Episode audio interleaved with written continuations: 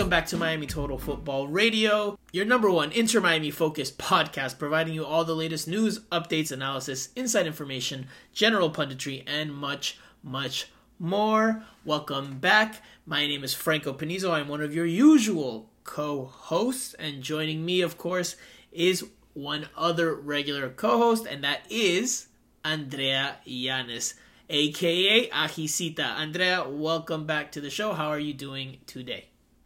Hi, Franco. Glad to be back on the show. Um, glad to be here, and let's get into it because there's so much to talk about. Uh, you know, there's always news about this team, so let's do it. Yeah, well, there's some good news because Corentin Coco Jean is now available for selection. He was formally introduced in a press conference on Thursday.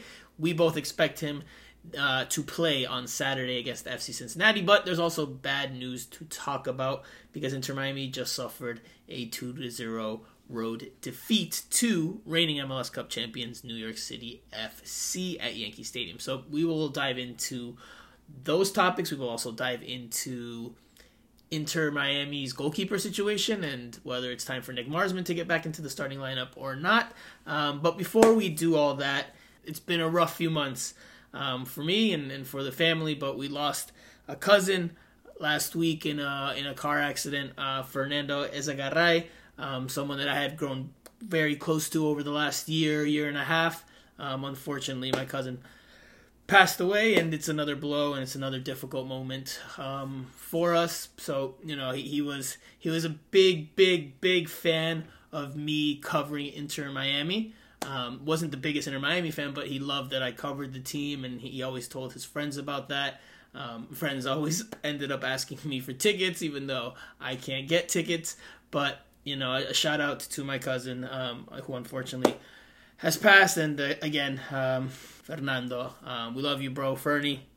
Uh, we will miss you dearly, brother. But you know, thank you for all the memories and and everything you have done for me since we were kids to growing up playing soccer together to um, you know being closer over the past year and a half going out and, and having a good time together with friends or family. Um, thank you brother. Thank you. Um, you will be missed and we love you. All right guys. So inter miami went on the road to the very narrow yankee stadium or the very narrow field at yankee stadium and well, as I mentioned before, they suffered a 2 0 loss to New York City FC. Goals from Maximiliano Morales and Héber on each side of halftime. Morales in the 12th minute, Héber in the 75th. This was Inter Miami's starting lineup. Reminder that both Damian Lowe and Bryce Duke were out due to yellow card accumulation, while Leonardo Campana did not travel due to the MCL injury that he is dealing with. So again, this is the this is the eleven. Drake Callender in goal from right to left. Your back four: Drake DeAndre Yedlin, Christopher McVey, Ryan Sailor, Kieran Gibbs. Your first line of the midfield were Gregore and Jean Mota. The second line of the midfield, Robert Taylor, Alejandro Pozuelo as the 10, and Indiana Vassilev up top, Gonzalo Higuain. So a 4 2 3 1 on a very narrow field. Inter Miami had some chances in this game to potentially pull level. They did not finish once again. They gave up another early goal. They finished scoreless. Second half, I didn't think was great. This marks the eighth time they've been shut out in the MLS regular season this year in 22 matches, or excuse me, in 21 matches and they've scored 22 goals in 21 games. So clearly, the attack continues to struggle. Uh, Andrea, what was your biggest takeaway, your biggest analysis point from this match? I have to come in hot, let me tell you. Okay, all right. The first thing I want to comment is that it's a disgrace. Listen to me, a disgrace that the champions of this league are playing in that field. It's a disgrace. That field is not regulation. That field is a disgrace. Horrible, horrible, horrible.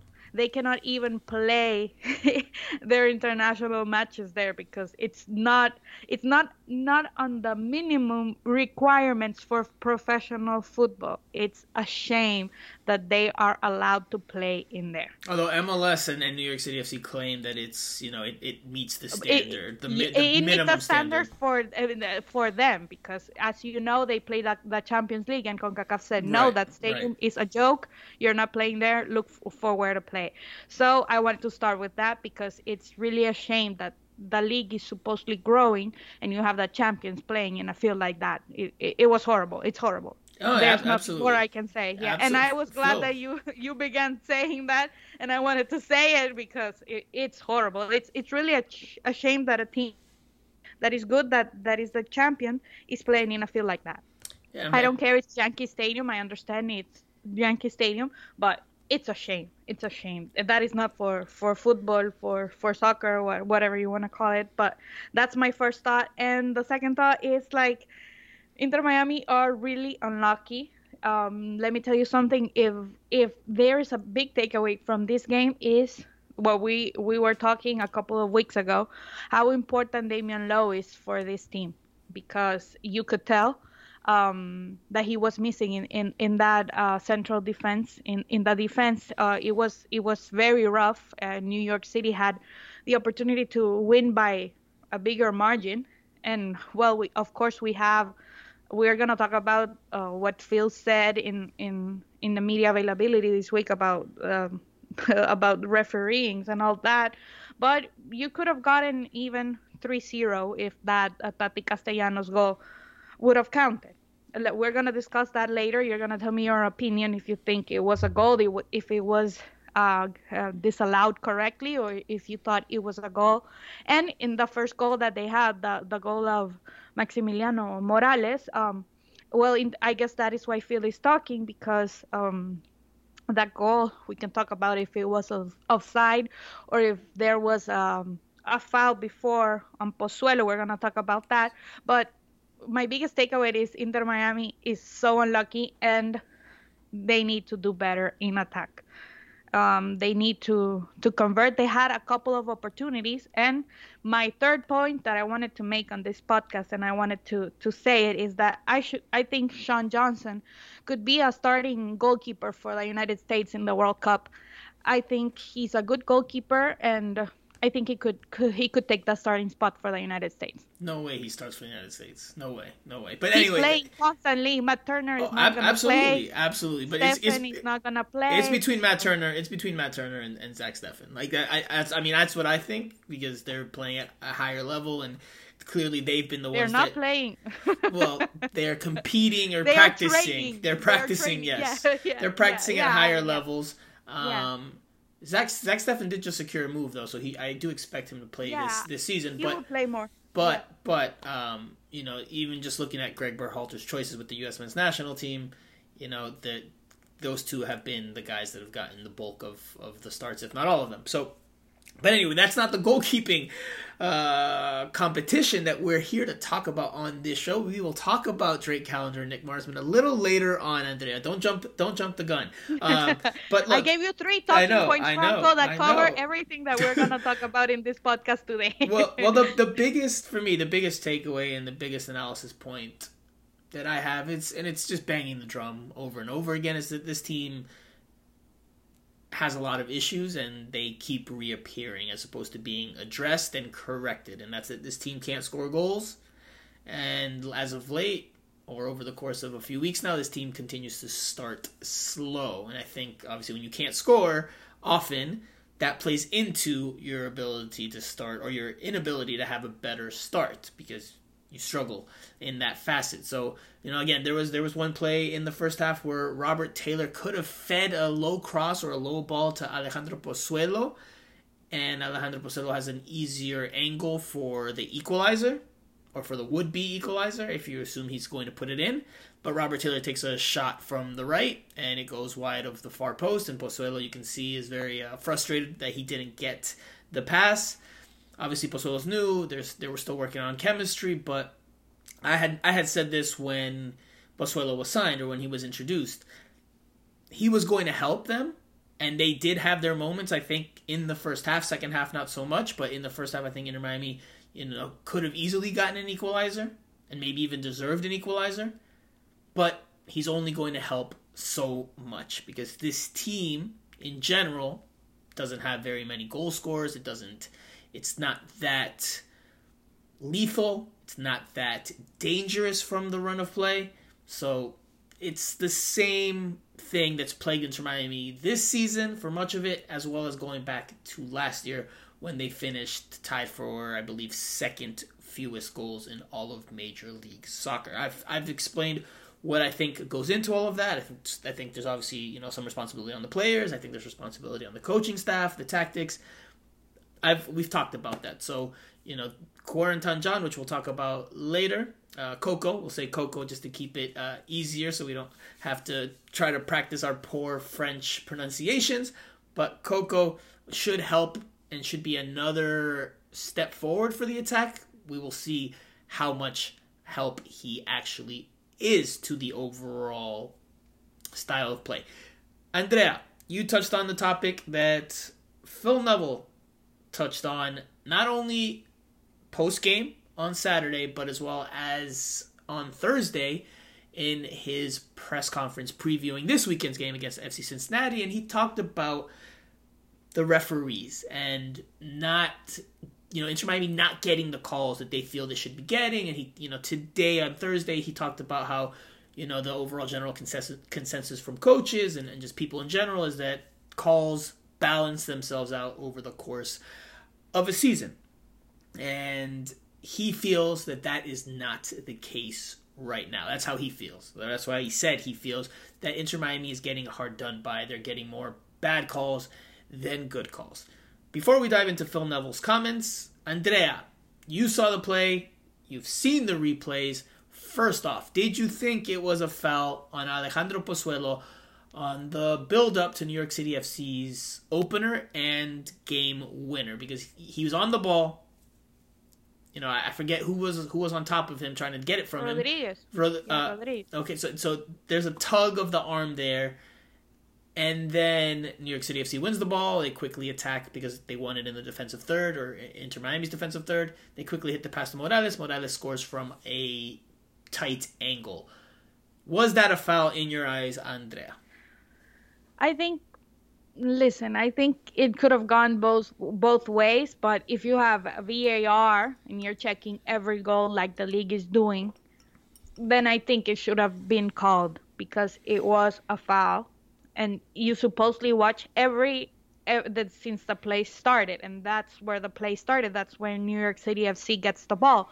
So if you have var and you check every goal to see every play and every goal according to the rules, then you need to see that that was a foul. It was a clear foul for me. It was foul. Boy, then, hold on, hold on. You just said it could go either way, and now you're saying it's a clear foul. No, but I I understand it could go either way because I, um, they checked for an offside. They checked for right. an offside. Well, let's stick with the and foul it, first. Let's stick with the foul first before we get to the offside because the foul is what starts the sequence. The, the yeah. potential offside comes later. So let's stick I, with the foul first. Is so? I, do you think it, it's a foul? Yes, but I, I am saying it could it, it could have gone go both ways because the referees interpreted that what they needed to check was the offside, not okay. the foul. Okay. So I it's a mistake because the rules of VAR in this league say that you have to check when play starts and the play didn't start in the offside it started with the foul so it should have been counted and the goal should have not um, st- stood, stand. I don't know how to say it. Stood. Uh, so the goal, good? yeah, yeah, the goal shouldn't have uh, uh, shouldn't have counted. So um, if you go if you go strictly by the rules, but but that is what I say. It, it went either way because the reasoning is that they checked for an offside and there wasn't an offside. Okay. I, I agree with Phil to a certain point that some calls that the referees uh, have done are horrible. The referees in this league, I have said it a million times in the, this podcast. You're probably bored of me calling out the referees in this league. And has has pro are, has pro the referee organization have they called you yet? Because I expect them to have uh, to have given you Franco, a buzz. oh my god! And they are like listen to me i don't want to even start with that but if you saw us open cup games yesterday wow man they put it two pro referees to call those games. They were not even FIFA referees. like the the, off, the offside call that wasn't an offside call uh, in the in the Orlando City New York Red Bulls game. That one was just the conversation that they had to have on the sidelines was a bit Yeah, like wow yeah. okay But um, well, those and, and I understand. Listen, I have said it like in the podcast like so many times. Also, I understand that Phil has to call it out because if they're if they were a winning team, you wouldn't be li- uh, listening. We wouldn't be listening to Phil calling out the the the referees Right. as much as he has to do because his team his So- team doesn't win as much as he would like. So he needs to get the attention off of him to call out the referees. okay. In this in this moment, I understand him because it was a mistake. I it So could I have disagree with you. Ways, but it was a mistake. So of of course I disagree with you because listen, could it have been called a foul? The, the, let's talk about the initial tug on on Pozuelo. Could it have been called a foul? Yes, it could have been called a foul. Is it absolutely criminal that it's not called a foul? I don't think so. I don't know if you do, but I don't think it's absolutely criminal that there's no foul called. There's there's definitely contact there. It is a contact sport. Again, he could have gone either way. Okay, you don't get that call. You have to keep playing. I you, think have to they playing. should have called it because Pozuelo maybe didn't go after the ball because he felt it was a foul. Okay, but you, that, you can't not you can't just stop playing because you think it's a foul. You play till the whistle, and that's you know that's one criticism I had Yeah, of, of the Red Bulls mistake, last but- night. and and and you and you know I think also also uh, the defense was was caught off guard because they thought it They was, thought a, it was foul. a foul as well. That's Yes, I, I, I understand that. I understand. I Valentine understand. tried to to come out and he did good, but it, it was a good goal. It was a good Was goal. it is it criminal in your eyes that they didn't call that a foul? Is it absolutely like you know?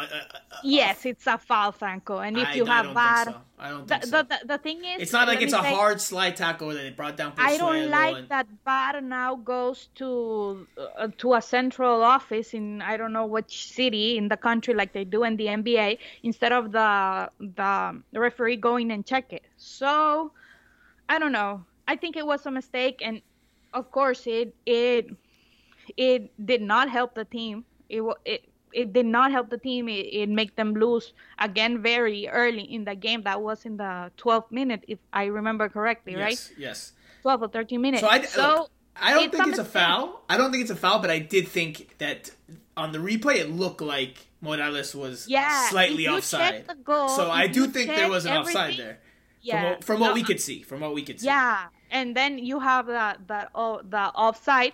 But then again, if you look at Tati Castellanos' Right. goal, Then on the second goal, I don't think there's an offside. Uh-huh, excuse me, on, was- on the uh-huh. goal that was disallowed. Sorry, because I didn't mention that in the recap. so that- so there is a goal that Tati Castellanos, the, the the striker that is departing to go play for Girona. This was his last game for New York City FC. He scores later on in the first half, and Yeah, it goes to goal. VAR, and that one is called back for offside.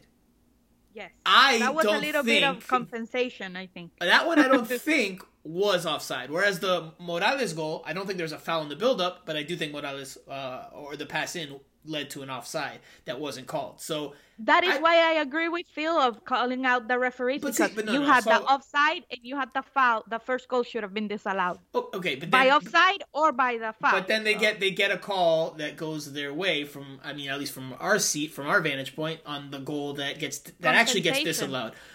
Compensation. So so Inter Miami would have been 100%. down. So Inter Miami would have would have ended up. You know, I mean, the game would have played out differently if there's no goal. So we can't. Yeah. I, I won't even go and say that. But look, to me, this is a takeaway I had from this game, and this game, and even though Phil Neville was not as critical or nowhere near as he wasn't foaming at the mouth like he was last year, it reminded me of the Portland Timbers loss during the 2021 season when one goal for Inter Miami, I believe, was disallowed. I'm trying to remember. I'm trying to remember the incident. I think it might have been for a handball or or something along those lines. There was just a controversial call in that game, and Phil Neville afterwards tore the referees a new one, and he went at them, and and you know he, chalked he, He chalked got- the. And he yeah he got he ended up getting a He got a a- fine, right right? yeah he got a talking to and and you know it just reminded me of that moment because it's can it have played a part in the defeat? Absolutely. Is that the only reason Inter Miami struggled in this one? Is that the only did they not have 78 other minutes to go look for a goal to tie the game up? Like to put it on that one play at the beginning of the game, especially when you got a call in your favor later on that could have gone either way for either team. I think it's we're we're seeing the same pattern that we saw last year of Phil Neville now looking and I don't know if it's if it's subconscious or not, but I just feel Neville looking for excuses as to why his team isn't performing because they still had the majority of the game to tie to tie it up. They still had it. Yes, you don't want to be down 1-0, especially not on a referee call. Although again, I don't think there was a foul. I do think that there was an offside, so it shouldn't have counted. Regardless, bad calls happen in sports we were on this pod, Andrea, you and I talking a few weeks ago during after the Minnesota game, where we both thought Inter Miami got away with a a foul in the lead yeah. up to the game winning mm-hmm. goal for Indiana Vassilev. But that's not one that's not gonna be something that Phil Neville talks about in his press conference. I think yeah, I think like we're at the I point where he's looking he for excuses. about it because they lose. Right. I think I think we're at the point now where he's starting to look for excuses because the team's just not performing. And when the team's not performing, I mean, is it easier to point your finger at the refs or easier to point your finger at yourself? I mean, it's easier yeah. probably to point the finger at the refs. Look, I'm not saying the referees are covered themselves in glory, but it's refereeing, especially in MLS. Yes, we know it's poor, and guess what? It's poor for everybody. Do some teams get affected a little bit more than others? Yes, but that is not the reason Inter Miami lost this game. Inter Miami lost this game because they cannot score, because they don't have clear attacking ideas nor concepts when they have the ball other than get wide and whipping crosses to the middle. That is the only idea, the only football concept I see from Inter Miami and that I have seen from Inter Miami for much of this season. That's just my take. That's my opinion. Agreed. It's my analysis. But and, that and so I know, don't think I think it's I think it's not I think it's disingenuous or I think it's it's misguided, maybe is a better word, misguided to point the fingers at the referees. Because the proof is in the pudding. When you lose, Franco, that is what you have to do. That is what you do. When when you cannot the problem with Inter You Miami, have to be autocritico, Andrea. You have to have some self criticism, some self awareness and say, look, Franco, this is where we're not team, doing good. When your team cannot cannot listen to me. The first game that ever that Inter Miami came back, that they did a remontada, as we say in Spanish, a comeback. was that Minnesota game. A comeback, yeah, a comeback. Thank you for that assist. Uh, the first that was the first time Inter Miami. You weren't offside, uh, were you? You weren't offside on that one, were you? had, had, had, VAR, VAR, VAR, VAR. they need to bring uh, the English. well, we, will just we'll just go to the bar. How about that? We just go to the bar. to the bar, yes. Yeah. yeah, there we go. So that was the first time they did they did it. They are they are a team that cannot do it in this precise moment. In this moment, they are not a team that can do it, and they are not a team that can do it against the champions, against a very good team, against a team that knows that know themselves very well, like uh, New York City does. We saw it. Uh, the way that New York City uh, FC plays is very different uh, to the way that Inter Miami plays, and you can see it in the goals. You can see that Pozuelo. I told you Pozuelo was caught off guard, and he thought that it was a foul. He didn't follow the ball. But you you saw then how uh, Yedlin tried to cover for Sailor. Sailor was uh, out of place, couldn't get uh, to the um, to to his mark, uh, uh, to his position that he should have been, and New York City uh, on the other side don't make those mistakes. So Inter Miami, that is the only thing that they have they have left because in this moment they are not a winning team. In this moment they are not a scoring team. So when they go back, it's an uphill battle already when you go back but when you go back against the champions in their house, in their small field, and and all of that, it's gonna be hard for you to come back when when you have a team that does that doesn't score a lot of goals.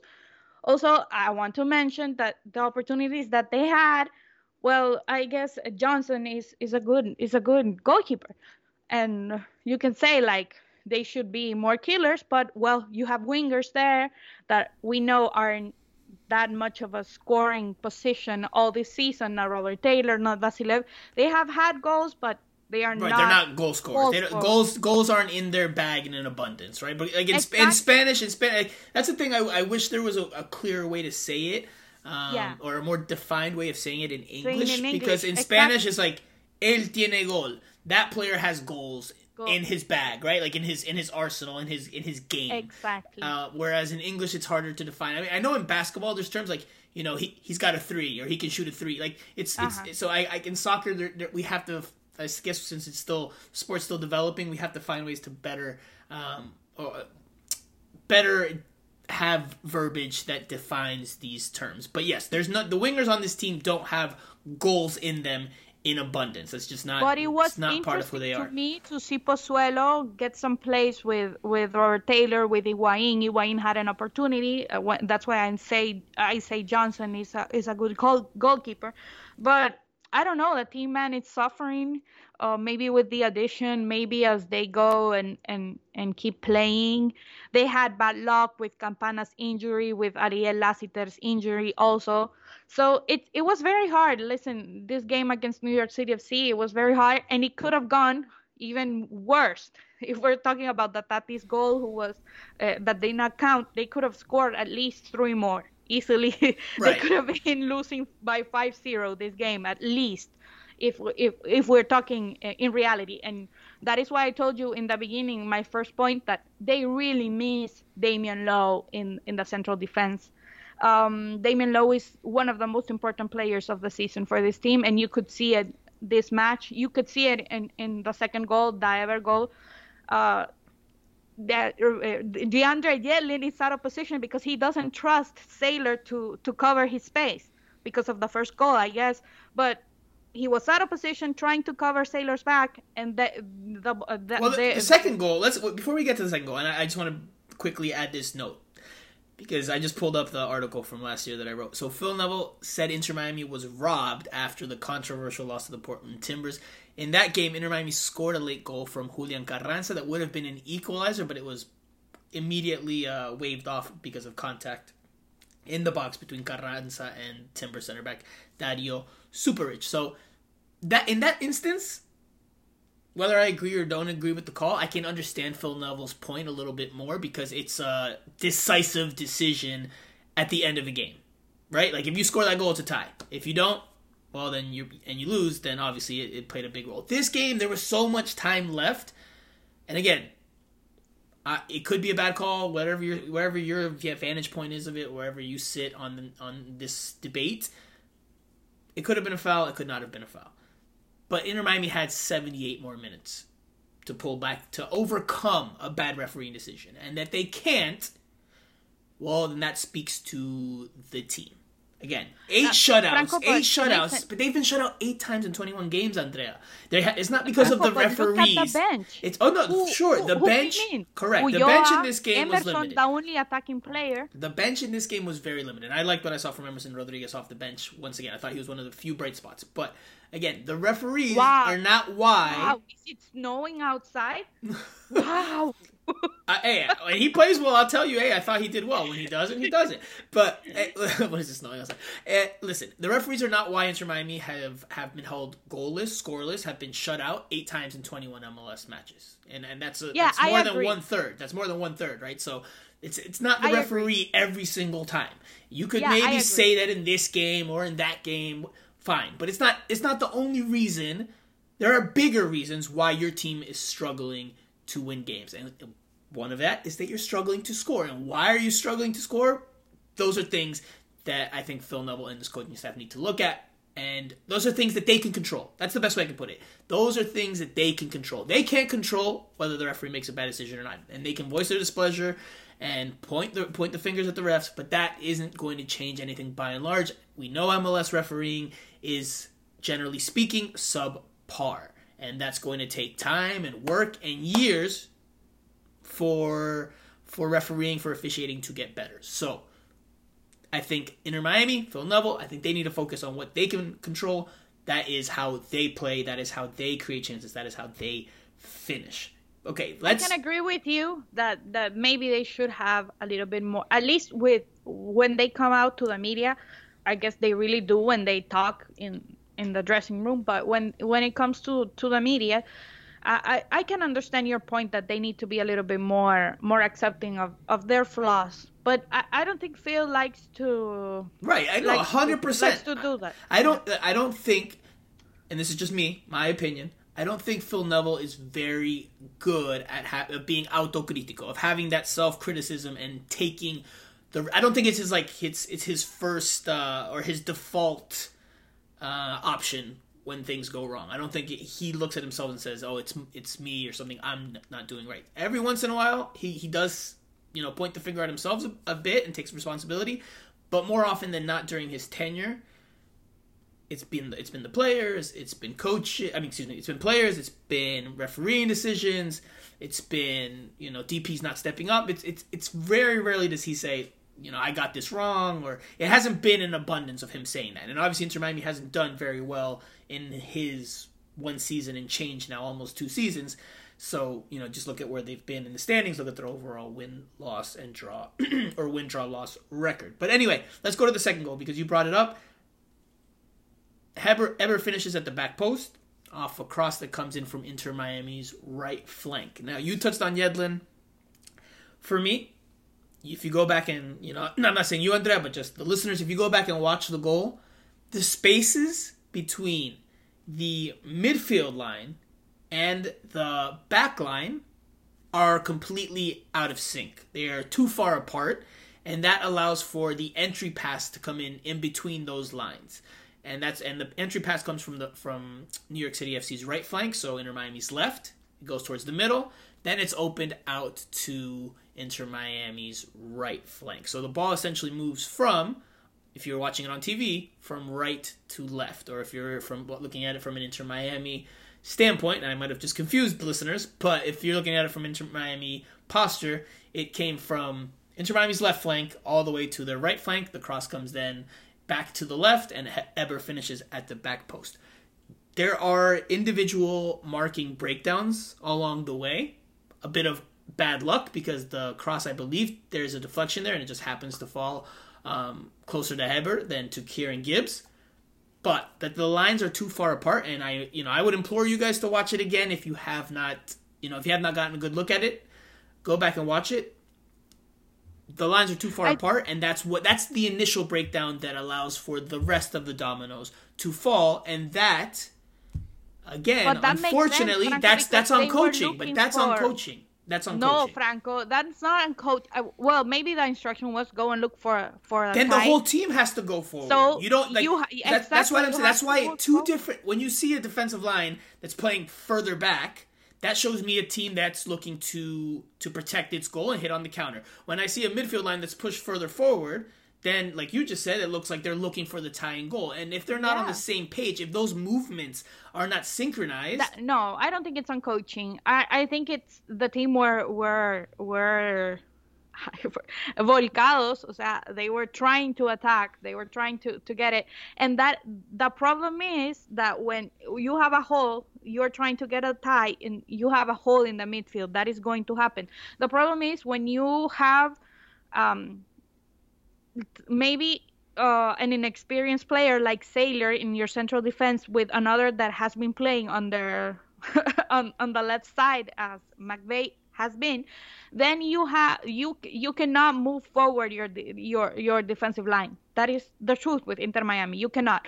So what happens is that Yedlin has to run and has to run to look for an attack, but has to run. Then he does it well. He has been doing it well, but he has to run back. And when he ran back in this goal, he tried to cover Sailor's back, and that is why. I think you're talking. You, I know. I'm, sorry. I'm gonna. I'm gonna just uh, interrupt you there because the center back that Yedlin was playing next to was Christopher McVey. Ryan Sailor was playing the left center back position, and he was the one that tried to cut off the play on the first goal. But on yeah. the second goal, it's Christopher McVey that's closer to DeAndre Yedlin, not not Ryan Sailor. Oh well, either either either or, but Yedlin tries to cover that that back, and that is why he is late to to be I'm looking at covering it right the now. player. I'm looking at it right the now. player. Yeah, look I'm at looking- it. He I'm- tries to run, see- and he goes instead of going to the side, he goes to the middle. He goes towards the middle, right? But listen, Yeah. so but the, okay, so New York City FC starts with the ball in the midfield. They play it out wide to their right flank, and Emerson Rodriguez is there. I think he does a decent job of marking. I don't think there's there's much you can nitpick there. You know, he he, he gets over, Yeah. he blocks, he tries to block the pass. Maybe he could have done a little bit better, but the pass is an easy pass because Gregore and Jean Mota, who should be filling that space, are pushed further up the field. Why are they pushed? Why are they pushed further up the field when because Inter they when are Inter looking for a tie. but Inter Miami se está replegando. At least the back line is retreating. So when you retreat, you have to retreat as a team, not as not as just you know two separate entities. Backline retreats, midfield stays up there because that's where the initial breakdown comes from. Then the ball's played to to the other flank, an- an- another low pass. And you're right, DeAndre Yedlin does occupy a more central space as opposed to to trying to cut off the cross from the from the from the wide area. Um, he eventually does try to get over there, but it's you know he it's too late. And then you know obviously the cross comes in and there's a goal for Héber. So and when the cross comes in the problem is that the, the problem is the problem that this defense is having and we had this conversation when the own goal happened against orlando because they all try to go because yedlin because it's mcvey or whoever plays whoever the the left or right backs are and the other central defender are trying to cover the like how do you say uh, your the the shortcomings of their teammates. So they all try to go to the same place. So when you get there's only one player on Héber and that's Gibbs. That you had you had to have if the other central defender was going to the other side the other one should be on the striker not the left back. So they, Inter Miami doesn't defend well eh, eh, not not that it doesn't defend well it's not organized enough they make too many mistakes because they try they try to cover so, their so back Sailor Sailor's following I think Thales Magno on the play. I'm looking at it again right now. He follows Thales Magno who makes a, a run into a central channel, and, and so ta- ta- uh, excuse me, Sailor does his job. And it just happens to be that Héber makes a run to the back post. He's actually outside of Kieran Gibbs when, when even before the cross comes in. So it is Kieran Gibbs' guy just based off of the play and how it unfolds. Uh, and again, a bit of uh, misfortune there because there is a deflection that, that kind of directs the ball closer to Héber than Kieran Gibbs. But, you know, again, for me, the breakdown comes in, in between the lines. Too easy. Gregore, who's the pit bull terrier, should have been there. Why isn't he there? I don't put it only on him because him and Jean Mota and and uh, and I think it's Robert Taylor who's playing right midfield at the time. I'd have to go back here and look.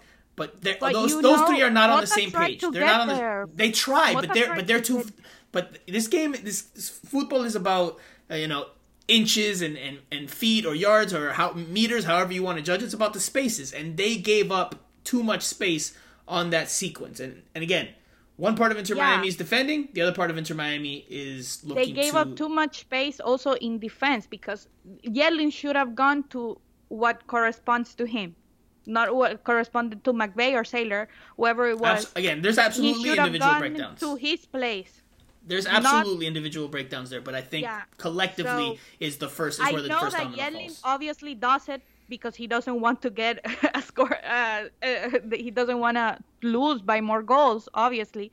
But there is th- that is why I asked. You're saying he misread the play. You say you're saying Yedlin No, misread no, the play. not that he misread the play. That he tried to cover his teammates' back. But I wouldn't say that. See, look, so I'm looking at the play again and again and again and again, and I wouldn't put that on Yedlin, nor would I put that on McVey. I put that on Robert Taylor because Robert Ta- that is Robert Ta- based on the play I'm seeing and how it's unfolding. That should be Robert Taylor's man to mark because he comes from a deeper area in the field. He makes a, a trailing run that, that the ball and the ball finds him. Robert Taylor should have been backtracking, should have been running with him to cover that and not allow that easy pass to the wide open man that whips in the cross. That's Robert Taylor's guy. Yedlin, I don't think, is wrong in, in taking up a more central channel. But again, it's you know you could say it's poor recognition from Yedlin um, and not seeing that, that his teammate didn't track back. You could put on Robert Taylor for not tracking back. Again, there's there's definitely hundred percent individual breakdowns in this sequence. For me, collectively, the, the, I think there's more there's more it's more on the collective than it is on any one individual.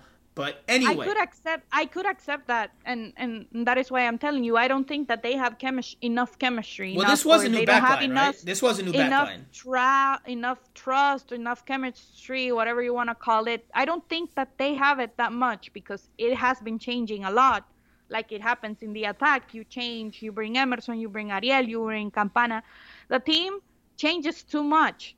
Oh, I agree with that. I agree with that. But like again, So, if, I- if Robert Taylor's problem- not tracking back, I don't think that has to do with the changing parts in the back line. I agree with you in general. The Inter Miami under Phil Neville, they change the formation a lot. They change personnel a lot. There's not there's not a whole lot of consistency. Now sometimes that's just due to injuries and suspensions. But other times, I do think that you know Phil Neville might tinker a little bit too much, which doesn't give you that consistency, that continuity, that that familiarity that you want as a cohesive Yeah. team. That I agree what with that. I was I trying to say. Yes, you said it best. I agree with that. Sometimes I cannot explain it in English, but Don't worry, the Spanish show is coming, Andrea. The Spanish version is coming. they don't they don't have in they don't know each other that much chemistry that is why i use chemistry because they don't know what each other if like damion lowe and mcvey could play better because they are the best central defenders that the team have so they they have more chemistry.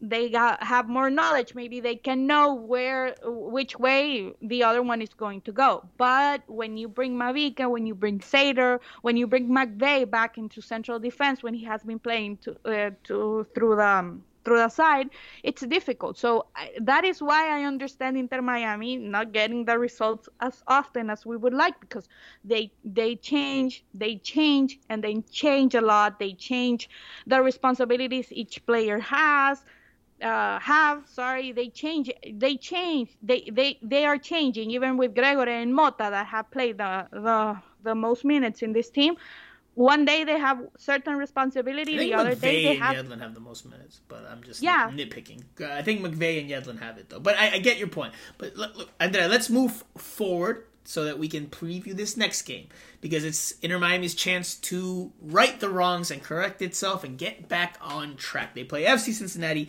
at home on Saturday night at DRV PNK Stadium in Fort Lauderdale, Florida. Fingers crossed for no more weather delays, or at least not in this one it's an important game because in MLS, as it's called uh, informally, this is a six pointer. It's a direct competitor for a playoff spot. FC Cincinnati, which has enjoyed a modicum of success this year, they're, they're seven wins, seven draws, and eight losses, which isn't great. It's practically 500, but they they're you know this is the best that they've done, and I think in their existence. So right now they hold the seventh place, the last Existence place in playoff- MLS. in MLS. Yes, correct. Correct. Thank you for correcting me. Now, they hold the seventh place spot in the Eastern Conference standings. They have 28 points from 22 games. That is only three more than Inter Miami, which has 25 from 21. 25 points, 21 games. So, if Inter Miami wins, they're tied with Cincinnati. That does not mean that they'll take second place because New England, Chicago, Charlotte are all ahead of Inter Miami, and you have to see what their results are. But it keeps them in the overall picture a little bit tighter. If Inter Miami draws or loses, and again, it depends on the results in other games, but if you draw and if you lose, if you lose, that could be very, very damaging to your playoff chances because now you fall further away from at And you least two the seventh away place games. team. Right, and there's and there's more away games to come, but we, we'll dive into that in a second. So Saturday's a very big game for Inter Miami. It should mark. We are expecting the debut of Coco, aka Corentin Jean, uh, who spoke to us today. He was formally presented in a press conference on Thursday. He posed for a picture with Phil Neville. He spoke to us in French. There was a translator that that tra- uh, that translated. Sorry for the redundancy there, but there was a translator that let us know what what Coco was saying in in, in English. So, Andrea, let's start with Coco. Based on what we've heard today, and you can dive into it to give the listeners more information, do you think he starts or do you think he comes off the bench? I think he will start. Wow. Yeah, Okay. Phil said that he has not played since May, that he has been in a hotel for two weeks in Paris, and that he came and had only trained for a week with the team. So I guess he had been training since we only see 15 minutes. We we couldn't tell if he was there or not when he came. And they normally train on the far field, normally. Yeah, right. So when, like unless you have binoculars, it's we hard, don't it's we don't know. Let's tell our listeners we don't know when when when was his first training. They just said a week ago he was uh, he began training with the team. So um, seeing the necessity and the importance. My sources uh, are the, on it. the. My sources are on that, it. yeah, well, Franco, you need to trust Franco sources. They are the best in the business here in South Florida.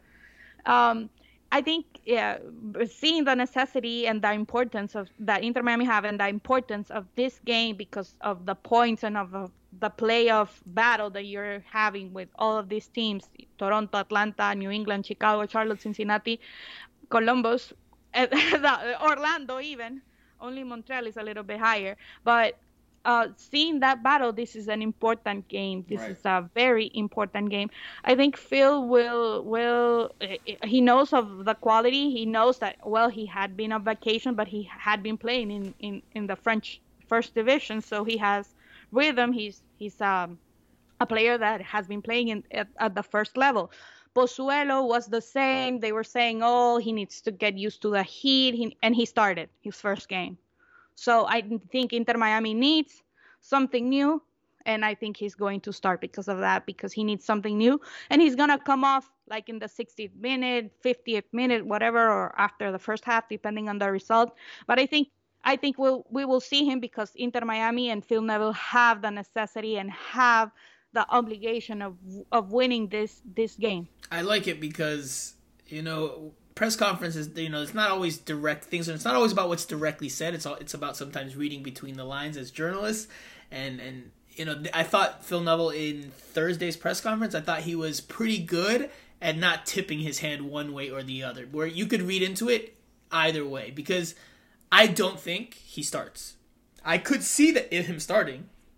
Very Steve Brenner of me being on the fence there because you know it could be Phil Neville. It could be Phil Neville. Shout out to Primo who is away right now, um, dealing with some other work, but he'll be back soon. But you know I, I could see it as as Phil Neville trying to fib as to not tip his hand that that Coco will start based on you know on the way he said things. But my interpretation and just putting you know this is not inside information. My sources have not told me this. I don't think he starts. I don't think he starts. I think based on the fact that they did talk about, and again, maybe Phil Neville is bluffing. Maybe he's trying to, to keep his cards close to the vest.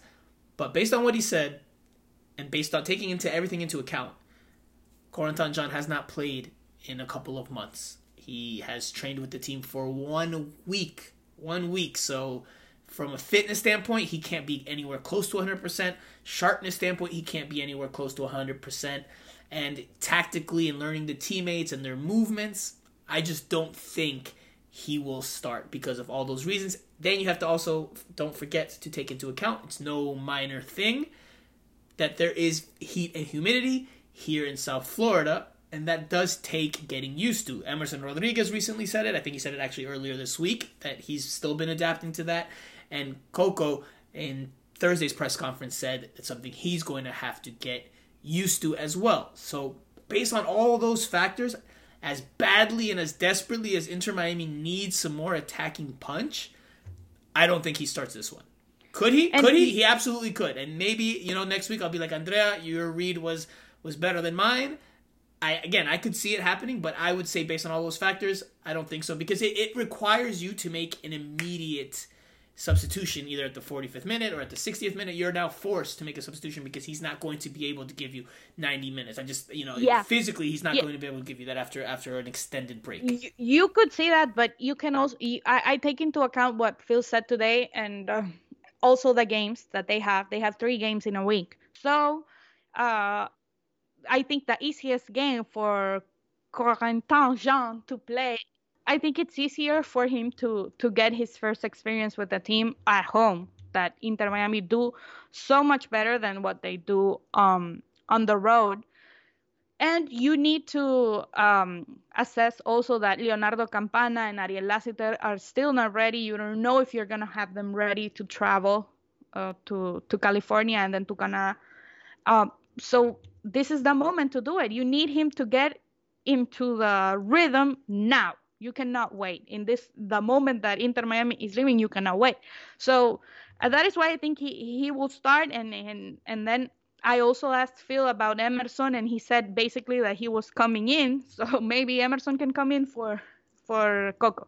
So let's see. It's gonna be interesting. Maybe I think Phil needs realizes that he needs to get everything that he has, especially for this game. That is the most winnable game in this in this in these three games that they have in a week. Maybe we can see Corentin Jean. He said that he preferred to play as a second striker. Wait, wait, so before we get there, before we get there, before we get there, Andrea, because to your point, this is a very important game, Andrea, because it is again a, a direct competitor for a playoff spot. Montreal is also competing for a playoff spot, but they're much higher up the table. And you know they have further distance or more separation from Inter Miami in the standings.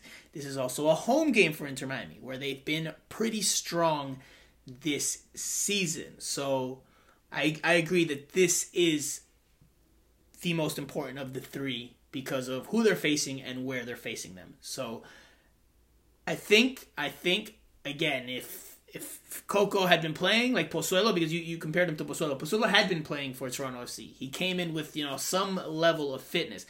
I don't think Jean is coming from a level of fitness or a base level of fitness that will allow him to start in the humidity in South Florida because again that will require Phil Neville to make a substitution early on. I think he comes off the bench, but we'll see. We'll see what happens on Saturday.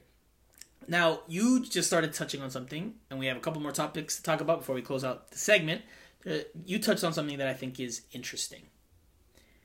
Today, during the press conference, Jose asked him where he likes to play. He asked Coco what position he likes to play, and Coco said he prefers to start up top, but that he's also comfortable playing on the wing, and that that's where he's been used in these training sessions under Phil Neville and Inter Miami. Now he could be bluffing, we don't know.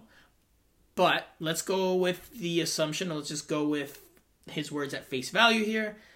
What did you what do you take away from that? What what what does that say to you that he's playing on the wing but he's not playing in his preferred spot? it doesn't surprise me because that is what Phil likes.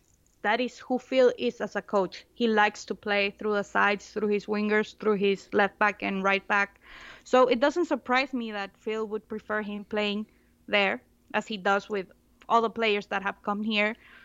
We can talk about Robbie Robinson, Pizarro, Lewis Morgan, eh, eh, all the players that he has had all these two years almost that he's been with the team. So it doesn't surprise me, but um, it does surprise me that he said that he preferred to play as a striker because maybe it's a little bit of a message for him, a little bit of a, the option that he has, a little bit of putting that in people's mind, seeing as what he said he analyzed and he saw Inter Miami, Inter Miami games and what they were missing and all of that. So it was very interesting to me to see that to that he um, he he expressed that and he put it himself in a position and let people know that he can also help the team to score goals. Well, I'm, I'm glad he was honest. You know, I'm I'm, I'm taking it at face value. I'm glad he was honest about what he prefers Yeah. to play. He, he wasn't like you know, he didn't give some stock answer like, oh, you know, I, I'll play anywhere the coach tells me to, even if that's the Uh-huh. goal. You know, I like that he said, this is this is where I prefer to play, but I'm also comfortable Yeah. on the wing, and I will play there. I've been playing there. No, I have no problem with that. And, and you know, going longer term, longer picture, maybe this year because of the lack of production from the wingers, maybe this year Inter Miami looks at him as a winger. But maybe next year, when we assume Gonzalo Higuain will not be on the roster, and when Leonardo Campana may or may not be around, maybe Coco is the backup striker option next year. Maybe that's what they're thinking longer term. But again, that's just you know just supposition on my part. What I would say about that comment or you know that, that declaration, that remark from Coco in his pre- in his press conference today, it's another sign of Phil Neville fitting players into his system as opposed to fitting the system around his players. Now, if Yes. you understand what I mean, then Yes. that's easy enough. But if you don't, look, there are two philosophies that coaches can have. Coaches can either, you know, they can have a certain set system in their minds and they can try to use the pieces at their disposal on the roster to fit that system as best as possible or you can have the players on the roster at hand and then mold the system to what they offer you. Two different philosophies. There's no right or wrong. There's no you know it's just a matter of opinion of philosophy of idea but i think this is another example of saying or showing that it's a you know Phil Neville prefers that players fit his system as opposed to molding his system around the players. So I think that that is telling because if he prefers to play striker, but they're using him on the wing, albeit he has experience there, then clearly it's not where he's most comfortable. He might be comfortable there, but it's not where he's most comfortable. It's not where he prefers to be. So And you know, we asked Emerson about this on on Monday, Tuesday. I don't Tuesday, remember Tuesday. when and and we asked him he was comfortable playing as a nine and he also was very honest and he said no he said he had never played there before. yes and that he's not comfortable with that so you see sometimes player have players have to adapt to what the coach wants we've seen this with Inter Miami that is why I mentioned Lewis Morgan that is why he left because he played out of position that is why Pizarro was unhappy he played out of position and had another problems Wait, that wait, is wait, why hold on, hold on, Robert, on, on. Robert Taylor uh, also has been playing out of position. So, you know, it, it's. Hold on, but hold on, matter- Andrea. Hold on. And I also understand Phil.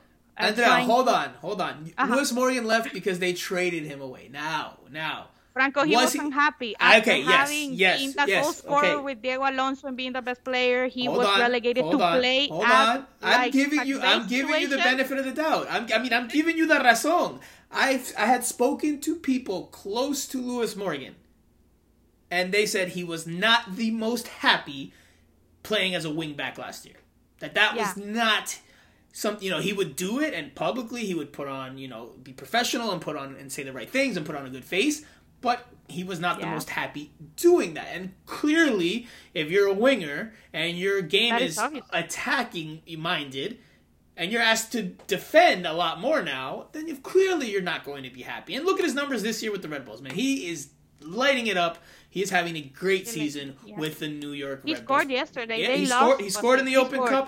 It was his third Yeah. goal in op- Open Cup play. I think he has ten in MLS play, so he has more than Leonardo Campana. He has more than anyone on Inter Miami. Yeah. So Yeah, listen to me. I have said this a thousand times, and this is something that feels Phil does because he likes the, like you said, he likes the player to fit his get system. into his system, Right. Not uh, not create a system for the player to Right. fit But in. that- that- that comes And down to philosophy. But that comes down to philosophy. talk- that is what I talk about. Lewis Morgan, Pizarro. Uh, you have Julian Carranza also the, because he used to play as a winger. Then you have Robert Taylor who plays in the middle. Right, Vassilev who right. plays I in agree the with you. middle. I agree with you. But it, that, that comes down to philosophy. There's no, there's no right or wrong there. There's no right or yeah, wrong. There. It's just a philosophy. Yeah, that philosophy. personal for for every coach. So when the season ends, we will see if Right. he was right or he was wrong. Right, But right. The results will tell us. The results yeah, will tell us. And he has said it on he said it today. He likes players to come and work and follow instructions. That is what he has said. So that is what he likes. Well, I mean, I'm sure Maybe- every coach likes a player to We- come in and follow instructions. We we think no because sometimes uh, play, uh, coaches I want are- players to come in that don't listen to what I say and do whatever the hell. No, they when you have a, when you have a superstar, uh, you're you're not gonna tell me you're gonna tell Bale no, go and play as a left back. Oh, I mean, No. that's that's different. That's okay. That's but different. Inter Miami has been has had even Gonzalo Higuain playing as a ten, so things don't count in Inter Miami. That is why I'm trying to say. okay, well, let's go to one more talking point. Drake Callender or Nick Marsman in goal. Who do you think starts?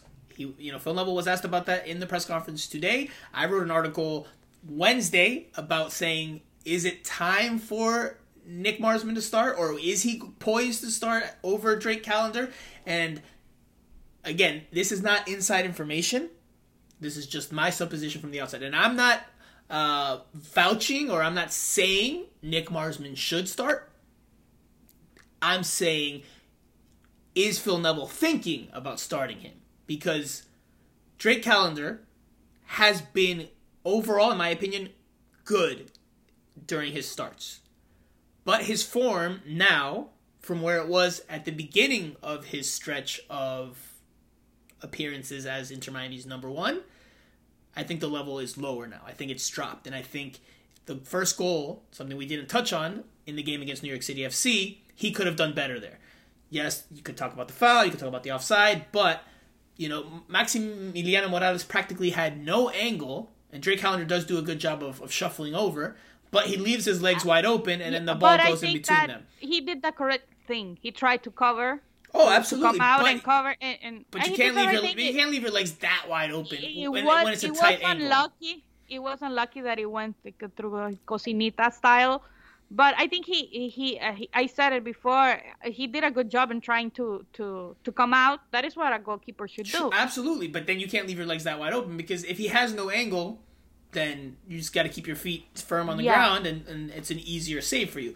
Instead, you, you give him a hole to put the ball through, and that's exactly, unfortunately for Inter Miami, and unfortunately for Drake Callender, it's exactly where Maximiliano Moralez puts it. And on top of that, uh, you know, Drake Callender did recognize this week he was autocrítico. He was he did have some self criticism, and he did say, "I wish I could have had some of those goals that I've given up in recent games back." Uh, Yeah. and, and that he felt he could have done more for the team or shown up more for the team in recent matches. So. As Listen, for as for um, what Phil Neville said, Phil Neville today said Nick Marsman's made a real a real push this week, and obviously, uh, you know Drake Callender is done well. He didn't really say one way or the other, but he did go at length to defend Callender in terms of the I think numbers. Callender will start against Cincinnati. I agree. We have said with Jose, both of us, that uh, Marsman should start instead of Callender. But in this moment, if you sit Callender right now, you can. Um, um, you have to find a way to sit him, not to destroy his confidence, because since that that own goal from Orlando, we have seen that his confidence is not the best. We have seen it with all the goals he could have done. He has ha, ha, has had saves, but not as much as he did earlier in the season. So I think Phil needs to be intelligent in this moment and maybe uh, start him on on Saturday, and then give the opportunity to Nick, using that you have to travel, you have three games in a week, so we're gonna rotate the team. We're ro- gonna rotate the goalkeeper, and then see how Nick does and uh, how Nick uh, gets that responsibility back to see uh, who who will stay being the the number one goalkeeper.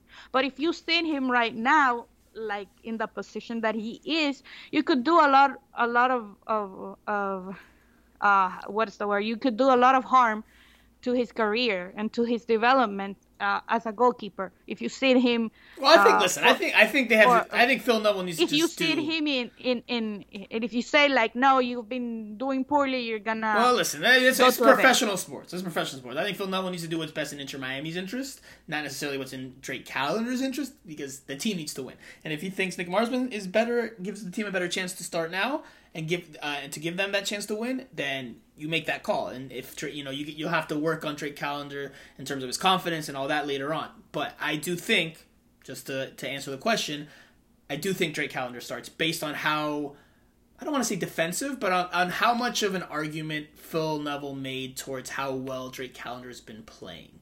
I think that was a little bit of a sign that even though Nick Marsman's chomping at the bit and he's right there behind, clipping at the heels of, of Drake Callender, I think Drake Callender still gets the start. The only reason I even, you know, thought about the article and I wrote the article was because Inter Miami's attack is struggling and they need all the help they can get. Nick Marsman, obviously, clearly, if you've watched both goalkeepers, is much better, much more skillful with the ball at his feet than Drake Callender. Maybe not as good of a shot stopper. I don't think he's as good of a shot stopper, although you and Jose have We- have, yes, have we- argued that with me very strongly. More complete, uh, more complete. And listen, Marsman will also help uh, to for the defenders, whoever plays that defending that defend uh, the back line that is a revolving door.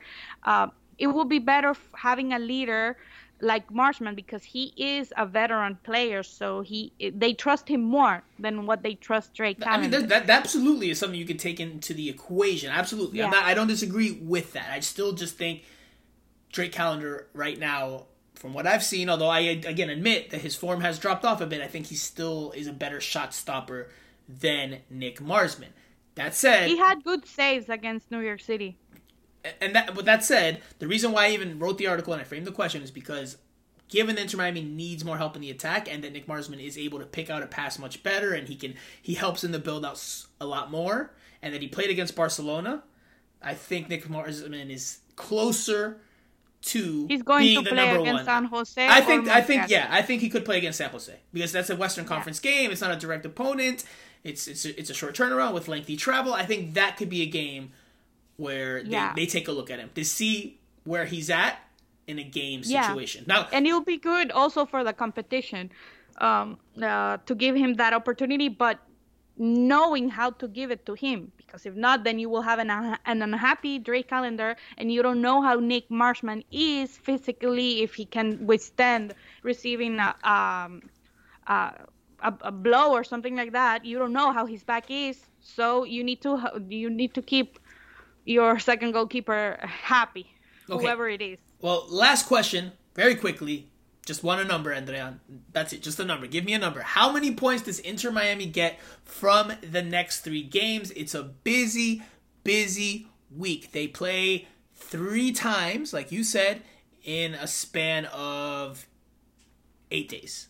So, how many points do they get? Inter Miami at home versus FC Cincinnati, Inter Miami on the road against the San Jose Earthquakes, and then Inter Miami on the road next weekend against CF Montreal. So, how many points does Inter Miami collect on this important three game swing? Four points. Four. Do they win this weekend?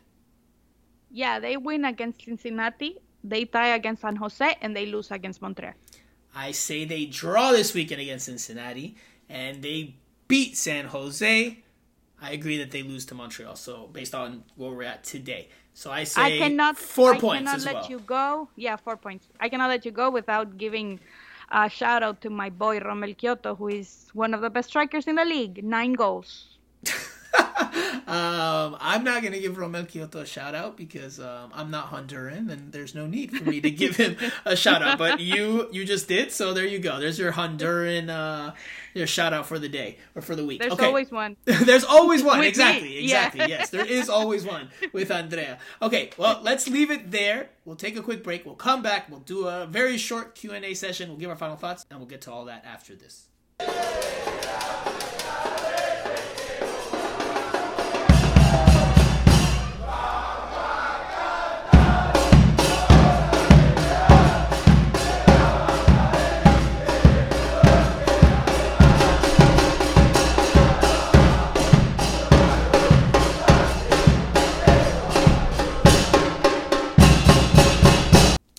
Okay, guys, Q&A. We'll do a couple of questions.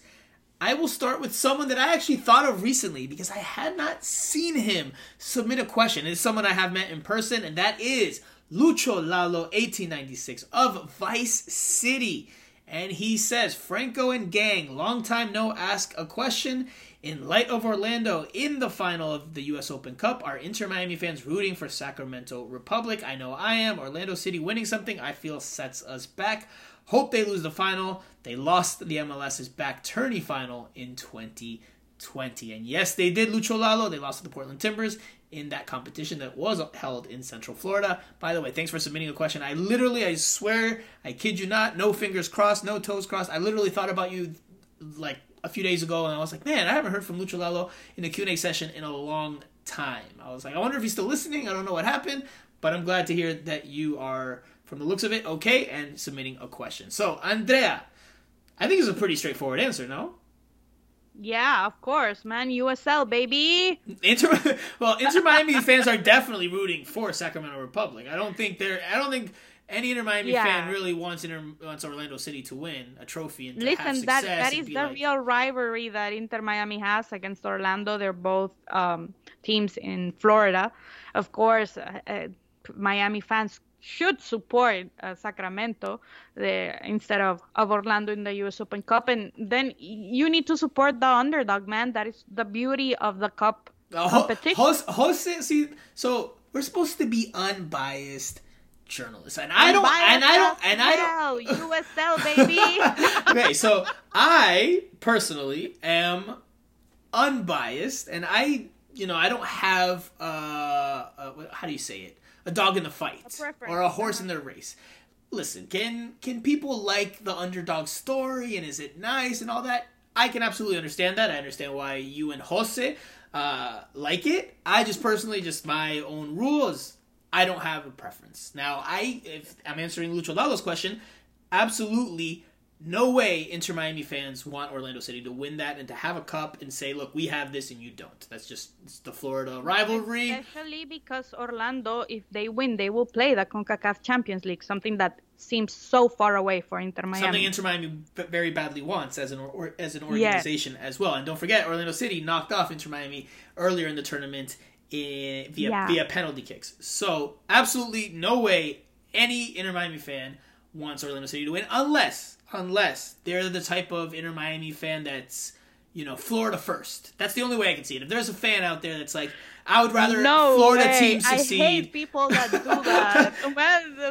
I, I listen. Uh, Franco doesn't like to say, but I'm gonna say it. Uh, uh, this is my profession, yes, but I have a team, obviously, and when my team plays in Honduras, and my team is in not international competition and someone comes to me and says oh you should support this other team that is representing the country hell to the no andrea said no love for anybody except so, my team except nice. my team so nice, lucho nice.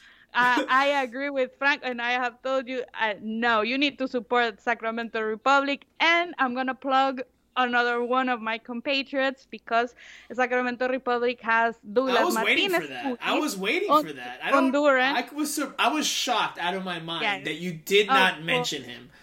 It, it took you And- this late into the pod to bring him up. My goodness. I didn't want to make. I had done the Romell Quioto one. I didn't want to make it so. so I to this weekend. No, but uh, I think yeah, Inter Miami fans should definitely. Uh, the game is on September 7th, so I don't know how many Sacramento fans will be able to make that trip. I guess a lot of them will, but if you're an Inter Miami fan and you want to go, it's uh, obviously Labor Day uh, week. If you want to go to the parks and then go to watch nice soccer, some nice football, you should go. It, it will be a great match, and it, it, it's a great tournament. US, US Open Cup is one of my favorite tournaments in in Concacaf. I really like it because it gives the possibility of the lower leagues to to get to international competition and and to, and to win. That I love that. Um, Jose and Andrea, the their, their household loves the U.S. Open Cup, and they love the underdog story. They just love it, love it, love it. I will share that with the listeners. Again, look, I listen to I have, me. I have been working here since the Strikers. So the Strikers had a run. They were eliminated in the semifinals. Then Miami FC were eliminated in the quarterfinals. So uh, the lower leagues get my love, the NASL, the USL. So I'm gonna support them, and I hope Inter Miami fans are supporting also Sacramento Republic. They absolutely are. But look, I just again to reiterate my personal rule, my personal I'm just unbiased and impartial regardless of the game unless Peru's playing. If Peru's playing, I'm not working, I'm not a journalist, I'm a Peru fan. 100%. And by the way, speaking of that, today son fiestas patrias for Peru. Today's Peruvian Independence Day, Julio 28 Oh. el 28. Thank you for reminding me by having this conversation. I, I might have I might have completely missed that otherwise on this podcast, which would have been an awful, awful thing. But anyway, again, I'm impartial and unbiased. Jose and Andrea absolutely love the underdog story. They absolutely have messaged me over the course of this season to express their delight when an underdog team pulls out the stops. Jose actually today, I will share this with the listeners in the press conference. He comes up to me, just you know, we said hi, greeted, and then he comes over and he's like, man, did you watch the game last night? And I could feel the twinkle. I could see the twinkle in his eye, and he was wearing a, a mask, a face mask, so I couldn't see him smile, but I felt like he was smiling because it was like it was like some some like pure bliss, like little kid joy there that like Sacramento Listen Republic is in That the final, the first team, the first U, the first. The first non-MLS team since 2008 to reach uh, the final of an Open Cup, so it's it's definitely a, a great achievement. It's a great story. I understand why people uh, such as yourselves would like the the, the narrative. Uh, but me personally, I, I don't get excited one way or the other. They're- They made it or Sporting Kansas City makes it. So anyway, let's move on because the next question you're gonna have to fill in here, Andrea. It comes from Atlante Herons, and he says, or she says, I don't know if it's he or she. My question is based on some of the comments made last week regarding Harvey Neville. Who is the better prospect between Him and Noah Allen, Cinco, sounded like he views Neville as a better prospect. So, Cinco is obviously one of Jose's nicknames, as well as Island Jose. He's not here, so maybe I'll ask him again next week, but to fill in for him, who better than his colleague and wife, Andrea Llanes, aka Ajisita. Andrea, I think you actually do agree with Jose on this one. So, I will ask you to answer for Jose Armando. Who's the better prospect? Harvey Neville or Noah Allen? In this moment, I agree with Jose. It's Harvey. Harvey has No, no, no, no, European. no, no, no, no. Better, better, better, better. Sorry, I have to, I have to cut you off there because you can't say right now. You have to. Better prospect means who has a brighter future, not necessarily who's better right now. That's a different question. The, the word prospect is key there. The, the prospect means a player that will develop into something, you know, important or that will develop. In, who will be the one that develops into the better player? That's the question. So now, who's I better right now? it's- It's Neville. It's Harvey Neville because he has European background. He was formed with the European school, which is one of the best in the world, if I dare not say the best place for players to grow, to develop. And he grew up there. He came here because his father obviously came came to to to Inter Miami, so that's why he he is here. I think he's um he's a better better prospect because of that. Noah Allen is a great talent. Is a great talent. When I saw him the first time, I remember asking Rafa, who is uh, Inter Miami communication. I asked him, "Who is that boy?" And no one was paying attention to him. And I asked Rafa, "Who is that boy?" And he told me, "No." He told me his name, and I told him, "Oh, he's gonna be very good. He has talent." But the problem is that Noah Allen is not a defender. Noah Allen is not a defender, and his growth can be um, stopped or he can be Stunted. underdeveloped. Stunted. stunted yes. His growth thank you franco. His growth can be stunted because of that because he has a knack for the attack. He has a foot that m- not many players in the united states have. Like he has real talent. He has an educated foot as we, as we say in spanish. So he should be playing as a midfielder a, a more attacking role and i feel like him playing as is not the best for him. So if that is his immediate future, he signed a deal with Inter Miami for many years. I think Harvey has the upper hand because because of that. Because Harvey has some basic things that he learned in Europe, and he developed in Europe with coaches that are more specialized uh, to every player's need and all of that. So they helped him be be good but with Noah Allen, we see him getting responsibilities, and we saw him with the national team. He was not a starter. He was not one of the starts of the team, and he could be. He was a part-time starter. seen- he was a part-time starter. yeah, he, was a part-time starter. He he could he couldn't get his starting spot like Aronson. Let, let me say, and he's as talented as Aronson. So um, that is why I, I choose Neville, and I agree with Jose with that Okay. So, because of his formation, basically. his development. Okay, I would Yeah. say prospect. Prospect. I'm going with Noah Allen. I'm going with Noah Allen. Harvey Neville probably is more fundamentally sound today. Probably better tactically today. He's also two years older today. So he's further along in his development, probably in part due to the things you said, but also just due to the sheer fact that he's older. But guess what? Harvey Neville still has not played first team football. Still has not played officially in his career first team soccer. Noah Allen has. Now you can call that circumstance, you could call that, you know, the roster and the left back situation. Okay, that's But fine. I, Harvey ha- I understand can't that. play because of his situation with his green card. I mean, listen, if he was that good, they could sign him and just get another green card either via, I mean, excuse me, another in, uh, international roster slot either via trade or, or you know, they could free Owen up by letting somebody else go. They could if he was that good. But the fact that they haven't shows that they're okay with waiting for him uh, over a longer term. But anyway, it's not about what Inter Miami's is. It's or perception is. my opinion, based on some of the things you said, Mm-hmm. and I do think Noah Allen has holes in his game as as a teenager who's playing in the first full professional season with a first team. Defensively, he needs to be better. In his one on one, he needs to be better. Uh, tactically, in his ability to read the game, he needs to be better. But I see more from him with the ball and getting forward than I have when I've seen Harvey Neville play. And again, today, right now, Harvey Neville is the more polished of the two, in my opinion. But talking about three, four, five years from now, and Noah Allen's getting experience internationally with the under twenty U.S. national team, No, whereas see, Harvey that- Neville, that is- Harvey Neville is not. a- Harvey that Neville's is not getting that experience. What? What? That is an espejismo because we have seen, I have seen a thousand players coming up from the U20 that don't make it. That's That okay. Don't make that's it to fine. That's, To. I'm not okay. I'm not saying Noah Allen is a hundred percent surefire bet, guarantee that he's going to be a stud. He's going to have a lengthy career. I'm not saying that, but as a prospect, which is the key word, prospects pan Yeah, out. They don't pan out. I think he's a better prospect today, longer term, than Harvey Neville. Just that's just my opinion. Uh, Another advantage yeah. that Harvey has is obviously his last name.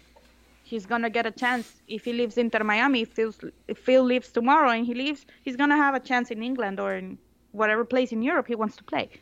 Well, I mean, he, he's definitely gotten to have connections, but again, we're, we're just let's just talk about you know what they do on the field and what, what you know what we see from the times I've seen Harvey Neville and the times I've seen Noah Allen.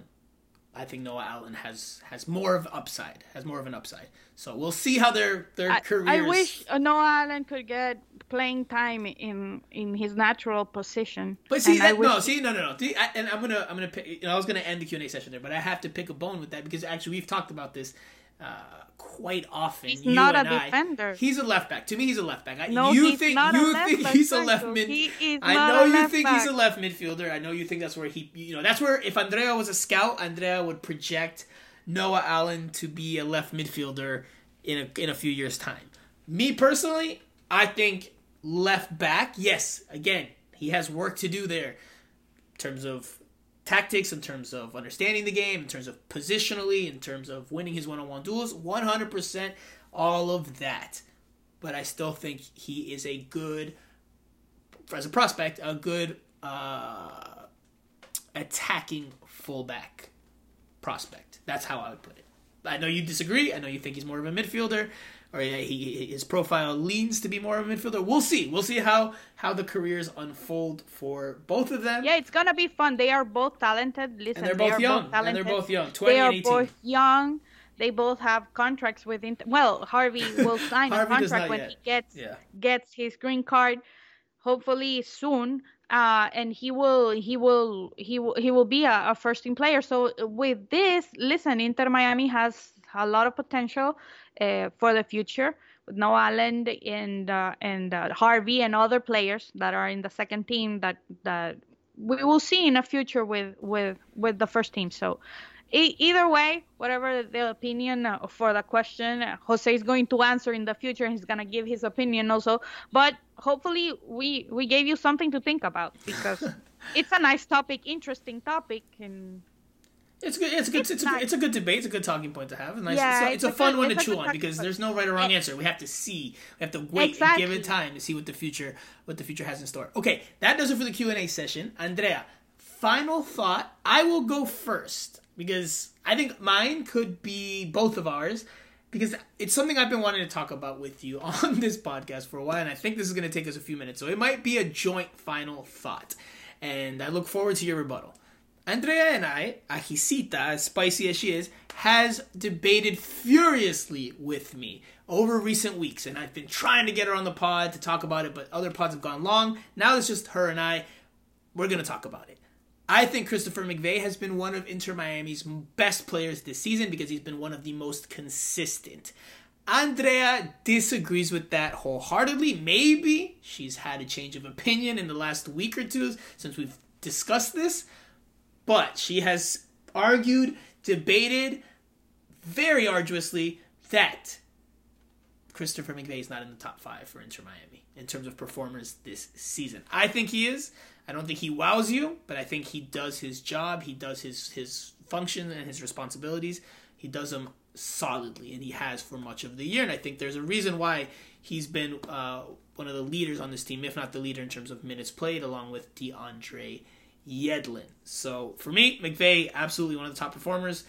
Phil Neville actually raved about him a couple of weeks ago in a press conference. That's where this this whole conversation kind of started, although it goes back even before then because Andrea thinks Christopher McVey is uh, Highway McVey, McVey Avenue, like anybody down his left flank, you know, is able to, to just run up and down that that corridor. So I will leave it there. Andrea, the floor is yours for a rebuttal if you want.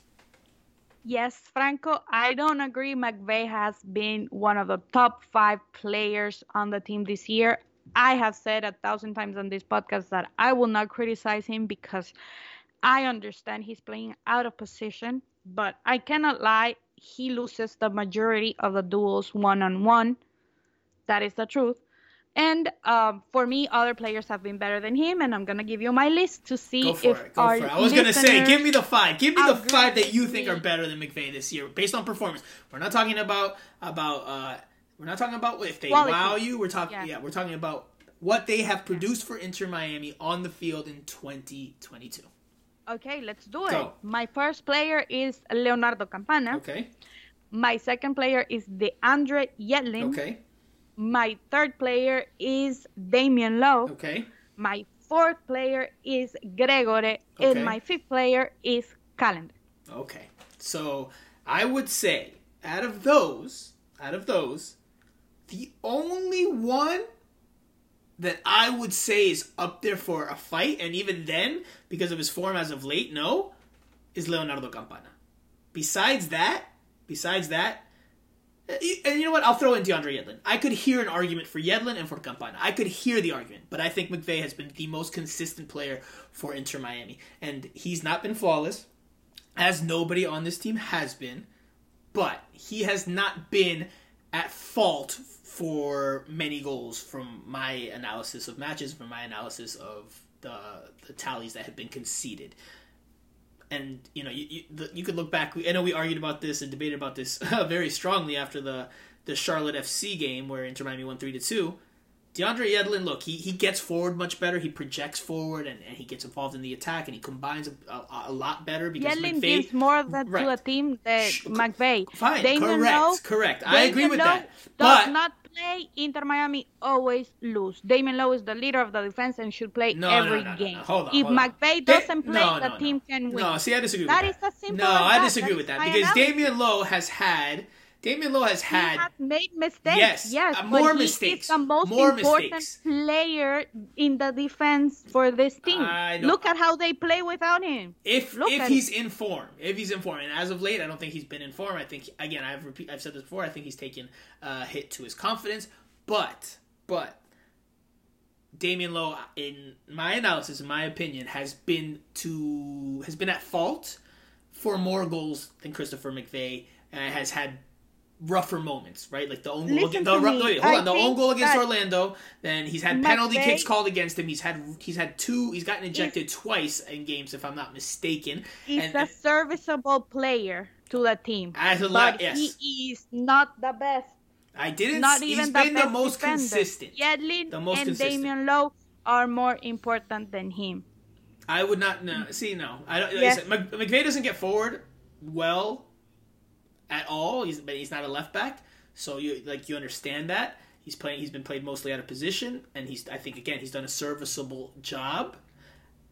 But even then, right? Like I agree that Yed, I agree that Yedlin gets forward. I agree that Yedlin is more of a threat. I ge- agree that Yedlin gives the team more football, more soccer because of that ability. But even still, he doesn't produce a whole lot in the final third, even with all of that. And you could look at it just from a statistical standpoint. Yedlin to this point, unless the numbers have changed, but I don't think so. Since I last looked, Yedlin has two assists. McVey has one, and McVey doesn't get forward Yeah, but it's much. not only about the It's not numbers, only- Franco. it's- It's what they bring. Ye- uh, Yedlin right, but Yedlin is weaker. Yedlin's weaker defensively. More Yedlin's weaker than defensively. what McVey uh, uh, Mc- does. Yedlin is weaker he's a defensively. good player. He should be starting.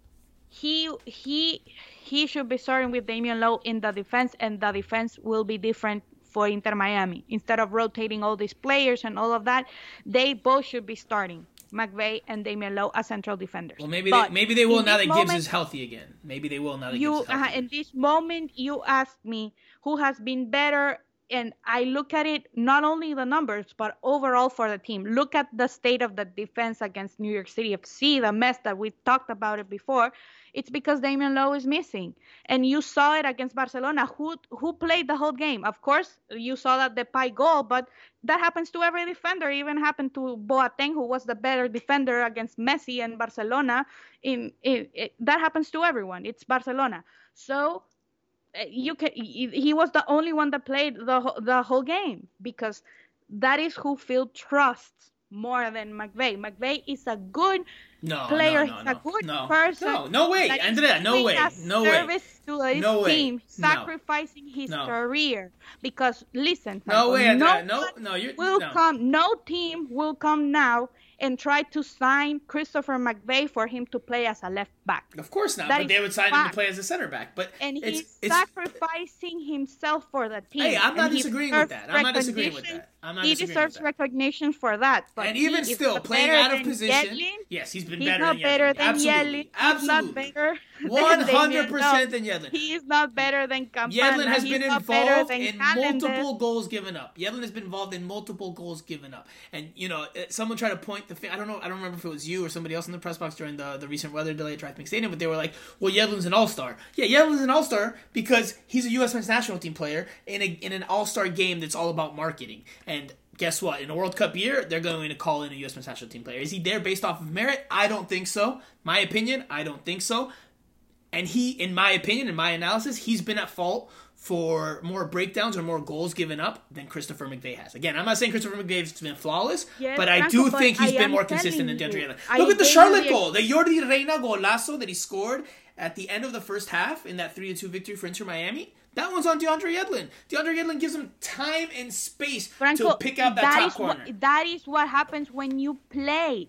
I'm, I'm telling you, it, football is about scoring. They're gonna score. You're gonna make mistakes, but what every player brings to the team, you cannot discuss here and tell me that McVey brings more than Yedlin, more than Campana, I didn't say brings more more. than I said he's Lowe. been more Not- consistent, He's not even a more leader. consistent. He's not even a leader. So I cannot count him as the best He's player in, in the team and not in the top five. Yes, he's he's been serviceable for the team playing out of position. Yes, He's been but more he consistent, is Andrea. not in the top five. Even Ariel Lassiter has been better than That- that's a him. wild take. That's that's that's Yeah. blasphemy to Franco, me. you are. That's wild. You, That's wild. you, he's not the best team, Franco. How can you say he's the best player of the team? I said he's the most consistent player on this team. The player that Yes, from you game said to the top game. five. fro- You from- asked me yeah, for my top and five. you, you didn't even put him in there. That's wild. You didn't even put him in there. That's that's blasphemy to me. Like I don't even know what games you're watching.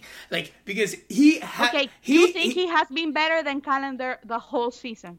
from game to game, he has been more consistent. His level is not has never gone too high or too low. He's never been wow, but he's never been like darn. Except for maybe the Austin game. That's the one exception where they lost five to one and everybody looked bad in that game. That's the Mm-hmm. one game where I was like, all right, he had a terrible game. But besides that, I've never come away saying, man, McVey really messed it up there. It really was bad And even there. in the really- Barcelona game, or I don't Barcelona game doesn't count. The Barcelona game doesn't count. it.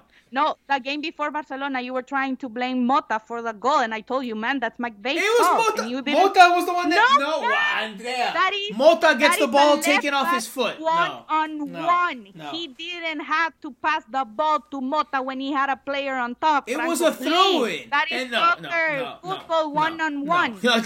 Jean Mota had time, more You time. think- Jean Mota think- takes two touches think- on the ball, or try. He takes a touch on the ball, No, and then he gets Franco, stripped. You never do that. No. Ask any coach. No. Ask any No. coach if that throwing was No. was a good throwing. No, even Phil Neville, I Ask think. I think. Phil Neville even afterwards pointed the fact that Jean Mota, uh, you know, he, he- No, he dawdled on the ball too much. I, I could be wrong. I could be wrong, but a throwing, you don't do a throwing will like that. we will leave it there. We'll let leave that as our final thought for you listeners. I want one to more. No, no final thought. No, I no, want a- no, a final no, thought. no, no, no, no. I don't want to be censored. Please help me. I just want to say to end the, the podcast in this note, uh, everyone leave their comment, and I want to say everyone go and listen what Phil Neville said about relegation, promotion and relegation with within the United States. He made some good comments, so go check it out on the YouTube Miami Total uh, YouTube. There, his his remarks are there, so go check them out. he's a fan of promotion relegation, as I think a lot of people are. But obviously, the people that make decisions in U.S. soccer and MLS they uh, they for whatever reason, money, um, they don't uh, they don't implement it here in the United States and Canada. But anyway, we will leave it there for this week's pod. We'll be back again next week with two episodes, given that there's two games on the schedule. So for Andrea Yanes, aka Arjisita, I am Franco Panizo. You have been listening to Miami Total Football Radio.